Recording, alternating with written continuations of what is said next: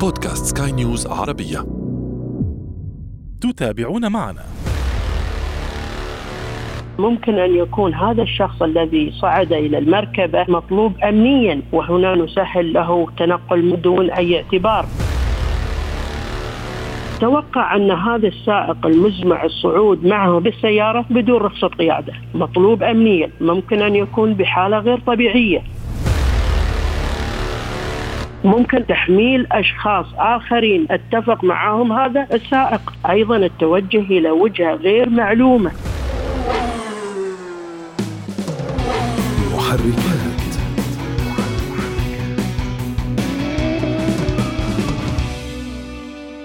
النقل غير المصرح للركاب أو ما يعرف قانونا بتهريب الركاب. نعم هو يعامل معاملة التهريب ولا تجب حسن النية عن العقوبة القانونية ايا كان الدافع ماديا أم انسانيا. أما المفاجأة هنا هي المخاطر الكبيرة التي تحيط بهذا التصرف بعيدا عن العقوبة القانونية.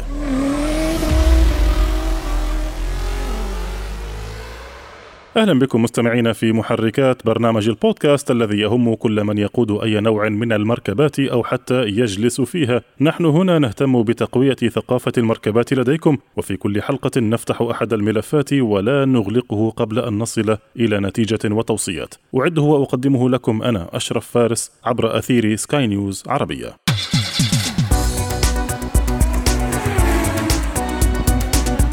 أهلا بكم مرة أخرى.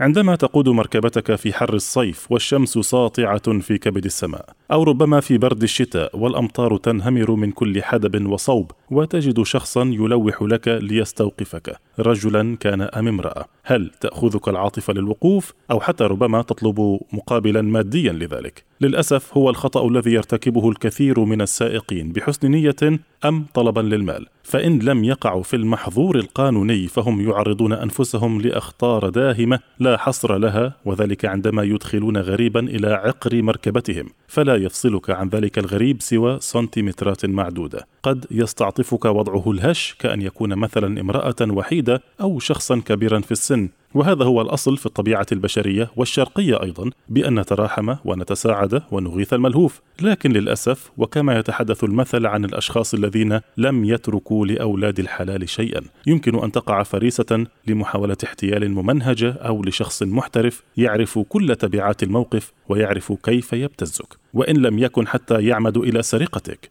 وإن لم يكن هذا وذاك فتوريطك معه في أمر آخر كليا، هذا كله على كفة وأن تعمل أنت في النقل الغير المصرح على كفة أخرى، لأنها في النهاية في نظر القانون كما أسلفنا اسمها تهريب للركاب.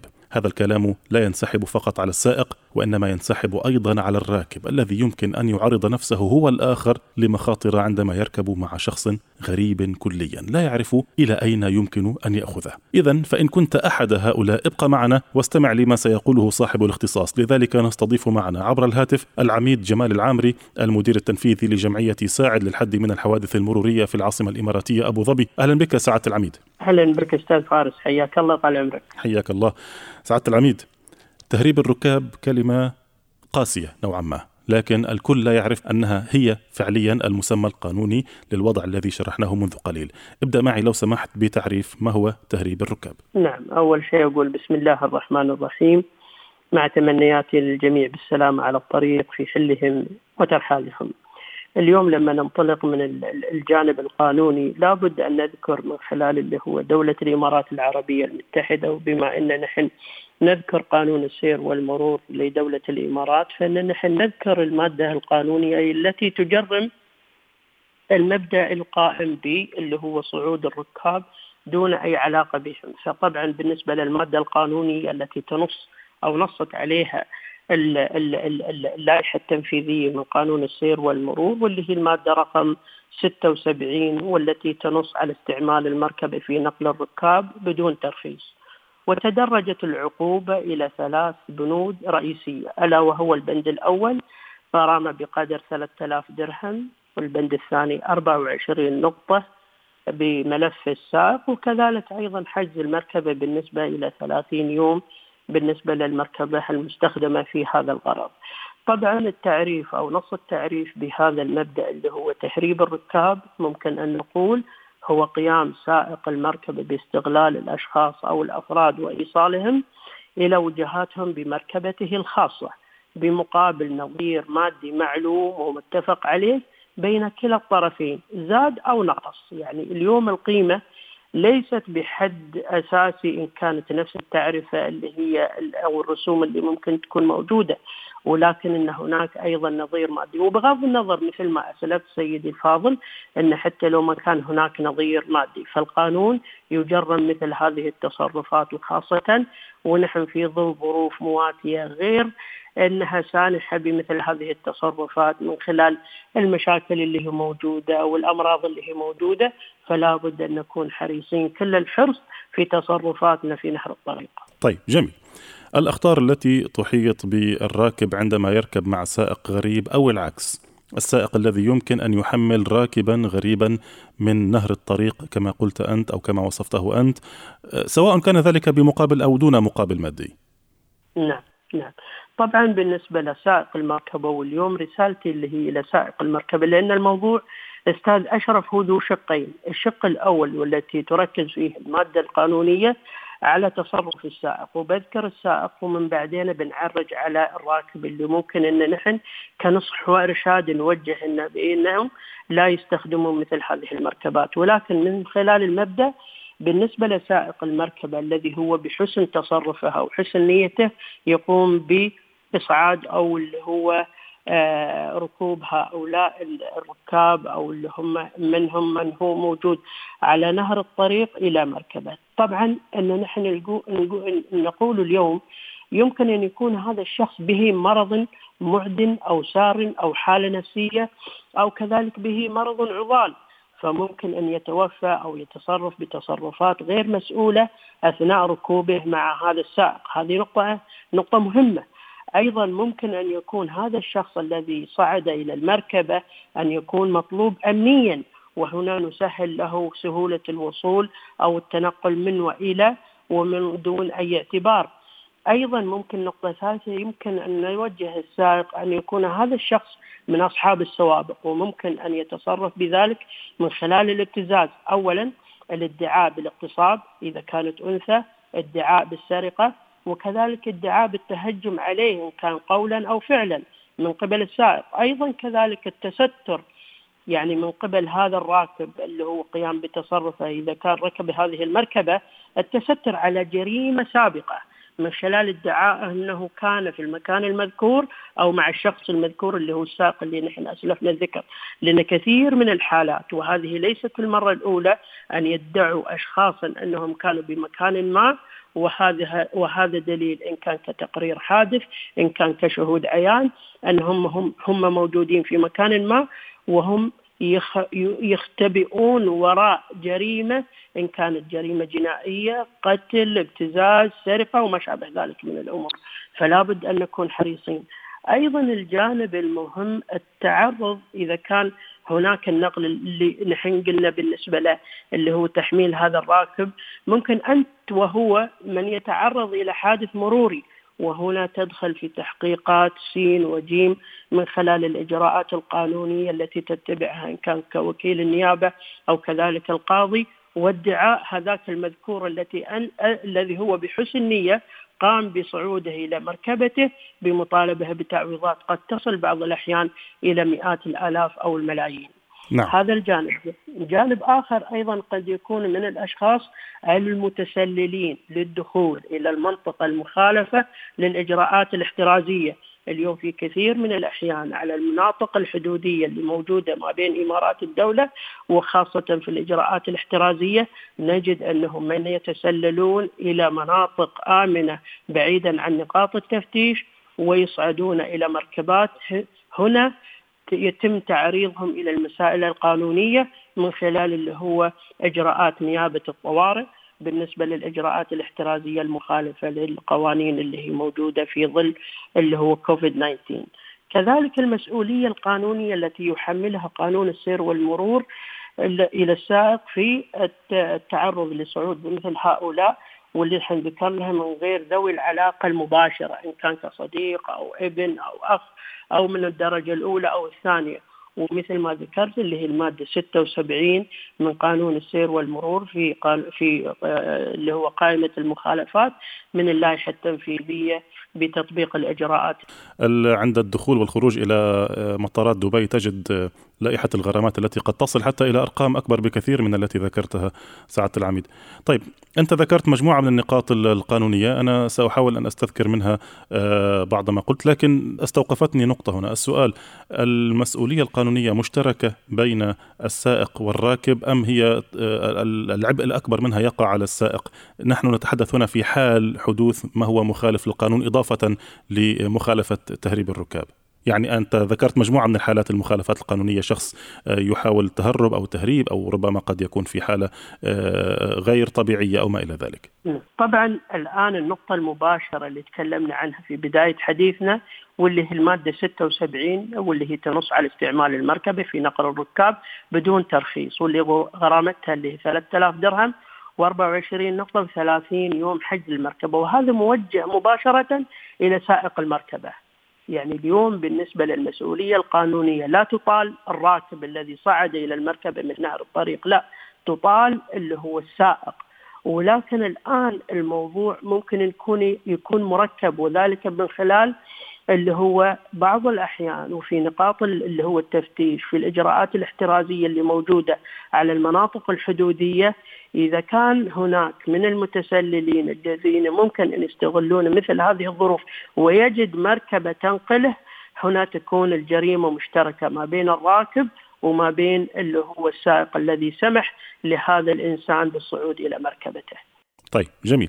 آه، لو لو تعرض السائق في إحدى المرات لمحاولة ابتزاز ربما بعض السائقين يقومون بتحميل الركاب بحسن نيه وليس طلبا للمال. يعني آه، عندما تقود المركبة خاصة في الأجواء الماطرة التي فيها شتاء آه، قاس وحتى في دولنا الحاره عندما يكون تحت قيظ الحر يعني تشفق على شخص متوقف في نهر الطريق وأنت متجه في مكان مقطوع على سبيل المثال بين المدن.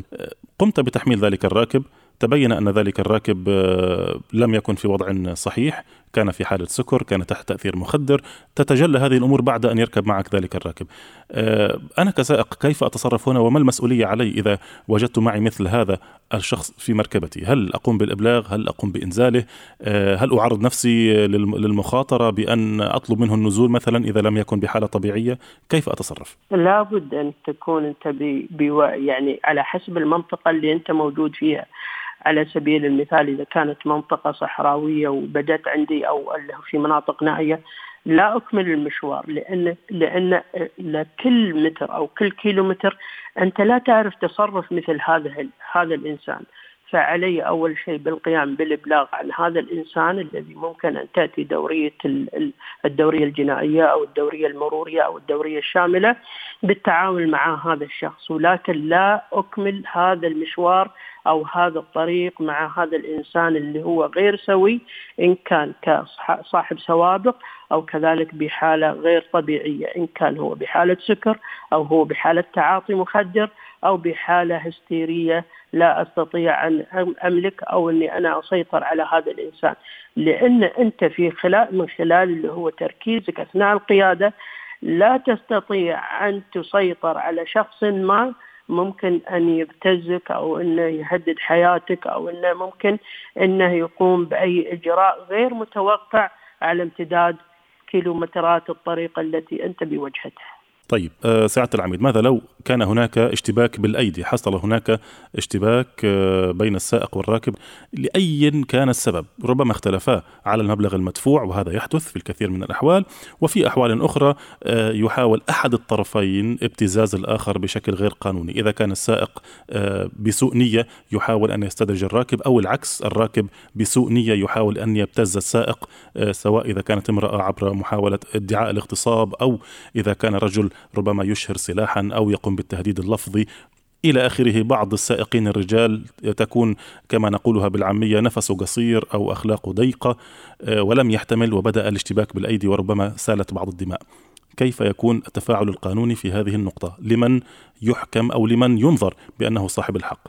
هي عملية إرجاع الحقوق لا تستطيع أن تذكرها في هذه النقطة أو في هذه المرحلة الأدهى الأجدر بذلك أن يكون هناك طال عمرك أول اول أول نقطة نقوم فيها اللي هو إيقاف المركبة عن المسير لأن في هذه الحالة لن تستطيع أن تستمر بقيادة المركبة في ظل وضع غير آمن وفي نفس الوقت لا تتوقع أو كنت يعني في نفس الوقت لا تستطيع أن تتوقع ما هو التصرف القادم من هذا الطرف أو الطرف الآخر.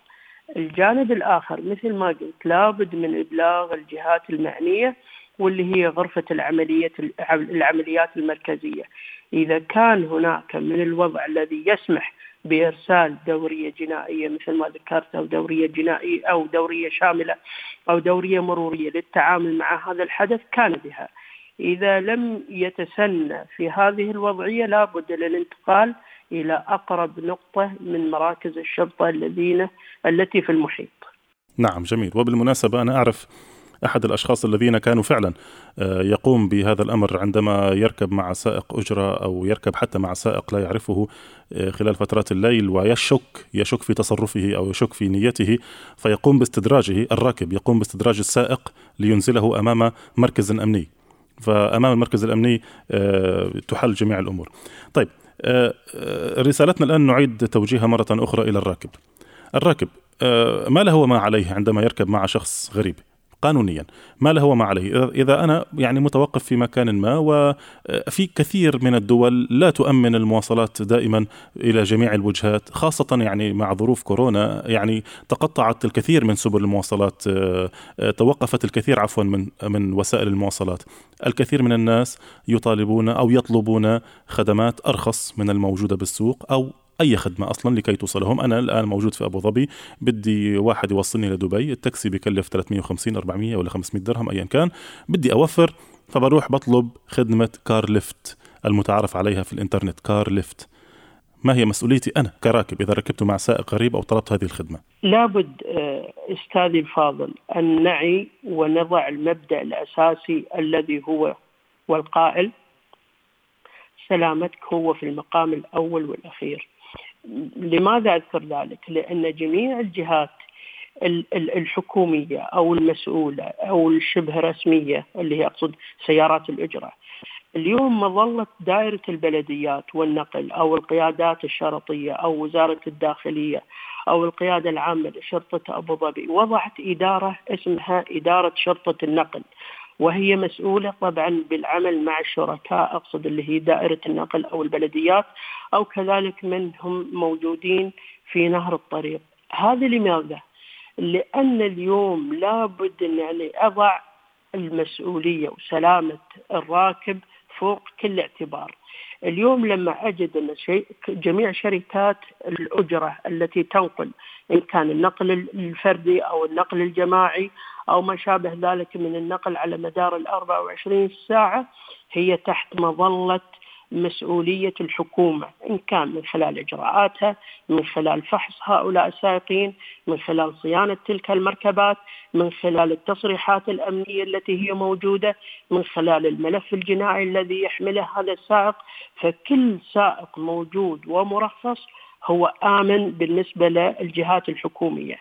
فلما أنا أخرج عن هذا الإطار أو عن هذه البوتقة أنا أكون في خطر وهو كالتالي الآن الخطاب موجه إلى الراكب. فمن البداية بالنسبة للخطاب الموجه إلى الراكب توقع أن هذا السائق المزمع الصعود معه بالسيارة أولا بدون رخصة قيادة. ثانيا مطلوب أمنيا. ثالثا ممكن أن يكون بحالة غير طبيعية. رابعا ممكن أن يكون به مرض نفسي أو عضوي أو أو ما شابه ذلك من الأمراض السارية اللي موجودة.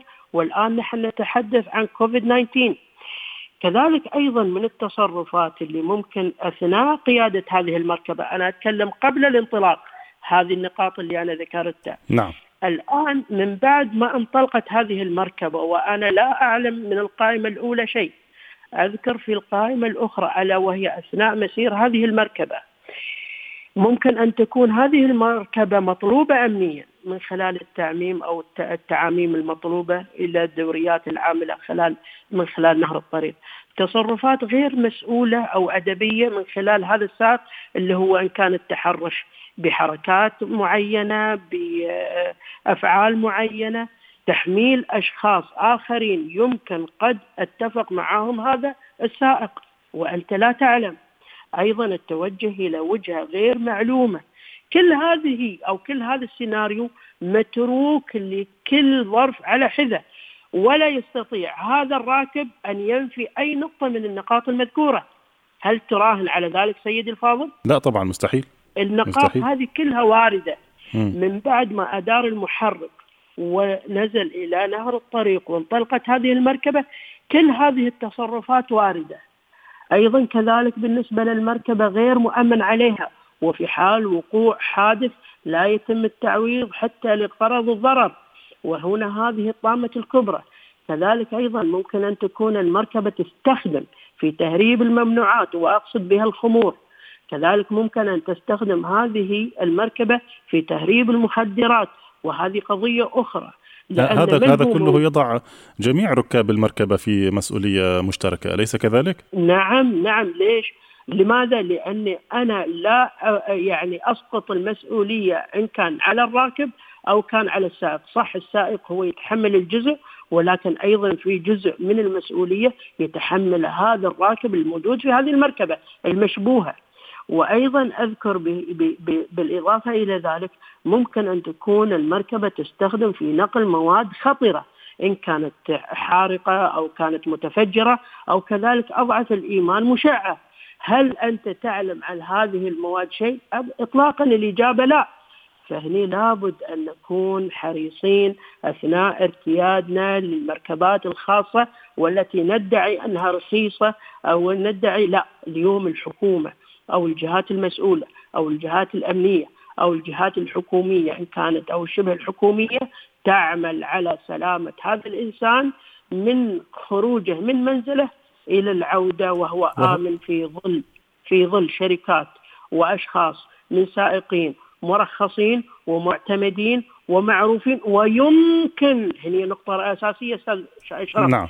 نقطة أساسية اليوم وممكن أن أرجع له لكن إذا كان هذا الإنسان غير مسجل عندي في كشوفات الهوية أو غير مسجل عندي في قاعدة البيانات أو غير مسجل عندي في أي من الإجراءات الاحترازية التي ممكن أن أكون قد أرجع لها أمنيا أو لأي ظرف ممكن أن تكون نعم تماما. يعني هذا هذا هو بيت القصيد. يعني وجود الدولة هو وجود تنظيمي في النهاية وهو الذي يضمن عودة الحقوق وتنظيم الأمور وطبعا أي خدمة لها ثمنها في النهاية.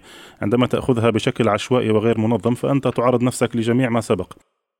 أنا أشكرك جزيل الشكر العميد جمال العمري أنا أعرف أنك لديك المزيد لتقوله لكن للأسف الوقت قد أزف. أشكرك مرة أخرى آه، المدير التنفيذي لجمعية ساعد للحد من الحوادث المرورية العميد جمال العمري. شكرا لك. شكرا لكم. شكرا لك. محركات.